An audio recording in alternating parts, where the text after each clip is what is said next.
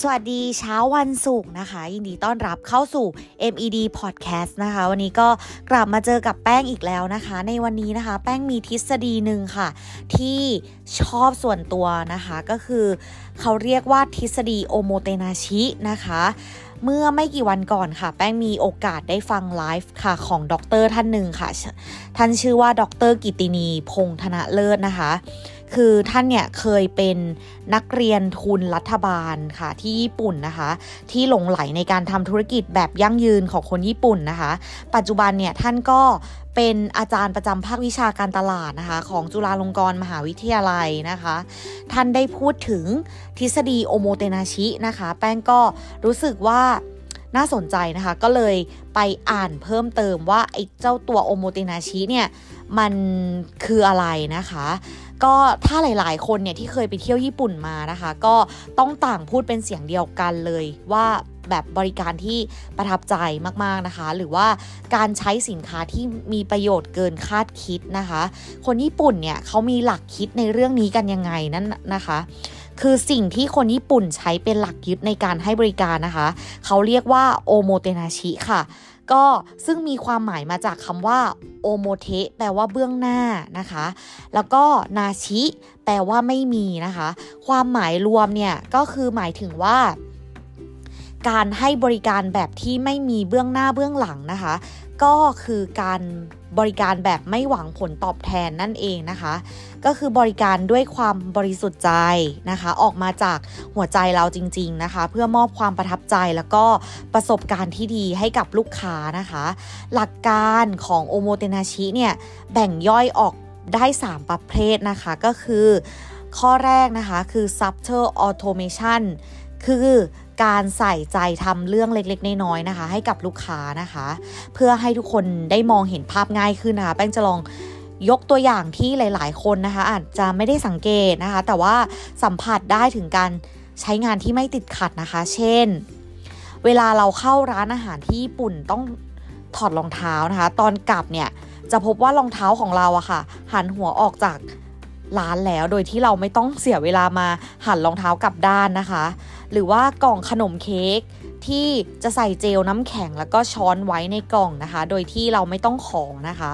พนักงานเนี่ยติดเทปที่ปากถุงนะคะ โดยพับปมไว้ที่ปลายเทป เพื่อให้ลูกค้าแกะง่ายนะคะ หรือว่าพนักงานเนี่ยนำถุงพลาสติกมาครอบถุงให้อีกทีนะคะ เพื่อเห็นว่าฝนตกนะคะ หรือว่าพนักงานขับรถแท็กซี่นะคะ จะเปิดประตูรถให้เมื่อเห็นลูกค้าถือของเยอะนั่นเองนะคะ ประเภทที่ 2 นะคะ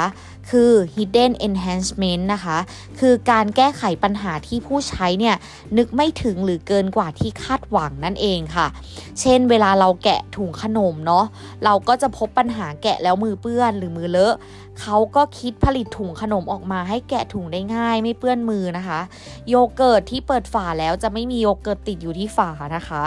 โอนิกิรินะคะที่มีวิธีฉีกถุงพลาสติกออกนะคะ โดยที่สาหร่ายที่ห่อข้าวไม่ขาดนะคะ หรือพนักงานร้านหนังสือนะคะ จะห่อปกหนังสือให้เองโดยที่เราไม่ต้องร้องขอนะคะ ข้อสุดท้ายก็คือเจ้าหน้าที่ lost and found เนี่ยในสถานีรถไฟนะคะ เขาจะทำความสะอาด แล้วก็ห่อของที่ลูกค้าทำหล่นหายไว้ด้วยนะคะก็คือแล้วก็ประเภทที่ 3 คือ adaptive interaction นะคะ คือการปรับบริการให้เหมาะสมกับสถานการณ์อย่างถูกที่ถูกเวลานะคะ เช่น ในร้านอาหารญี่ปุ่นเนี่ย หากลูกค้ากำลังพูดคุยกันอยู่นะคะ พนักงานเสิร์ฟก็ จะรอจนกว่าสนทนาจบลงค่ะ แล้วค่อยเสิร์ฟนะคะพ่อครัวร้านซูชิเนี่ยก็จะคอยสังเกตว่าลูกค้าเนี่ยถนัดซ้ายหรือถนัดขวานะคะ ก่อนที่จะเสิร์ฟนะคะ หรือเสิร์ฟขนาดคำของซูชิให้เหมาะกับลูกค้าชายและหญิงนะคะ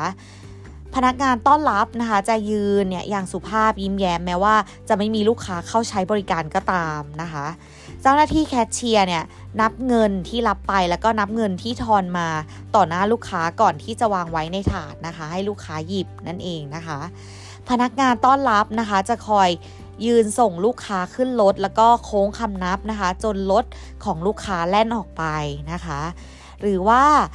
พนักงานต้อนรับของโรงแรมนะคะ จะจัดเตรียมโบชัวแนะนำสถานที่ท่องเที่ยว ให้กับแขกที่มาเข้าพักนะคะ ก็ถ้า ลองย้อนกลับไปเนี่ยสิ่งที่แป้งยกตัวอย่างออกไปนะคะจะล้วนแล้วแต่เป็นการเขาเรียกว่ามันคือคำเดียวเลยคือการใส่ใจจริง ๆค่ะ ซึ่งการใส่ใจนี้เนี่ยมันถ้าถ้ามองจริงมันคือการใส่ใจเรื่องเล็ก ๆ น้อยๆมาก ๆ แต่แป้งจะบอกว่าสิ่งแบบนี้ค่ะ มันจะมอบประสบการณ์ที่ดีนะคะ ประสบการณ์ที่ได้รับการบริการที่ดีมาก ๆ จากลูกค้านะคะ ซึ่งตรงเนี้ยแป้งคิดว่าเราอาจจะสามารถเอาไป adapt นะคะกับการทำอะไรสักอย่างหนึ่งนะคะ ให้ลูกค้าเรานะคะ โดยคิดแค่จากเรื่องเล็กๆตรงนี้นะคะ อาจจะนำมาซึ่ง การตอบรับที่ดีมาก ๆนะคะ เพราะว่าแป้งเป็นคนหนึ่งนะคะที่เเวลาที่ได้รับการบริการที่ดีนะคะ ไม่ว่าจะเป็นเรื่องแค่เล็กๆน้อยๆเราจะรู้สึกที่แบบจดจำมากๆนะคะ ก็หวังว่าข้อมูลนี้นะคะจะเป็นประโยชน์นะคะกับทีมของเรานะคะ แล้วก็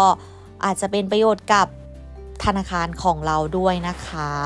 สำหรับวันนี้ก็ลาไปก่อนค่ะ สวัสดีค่ะ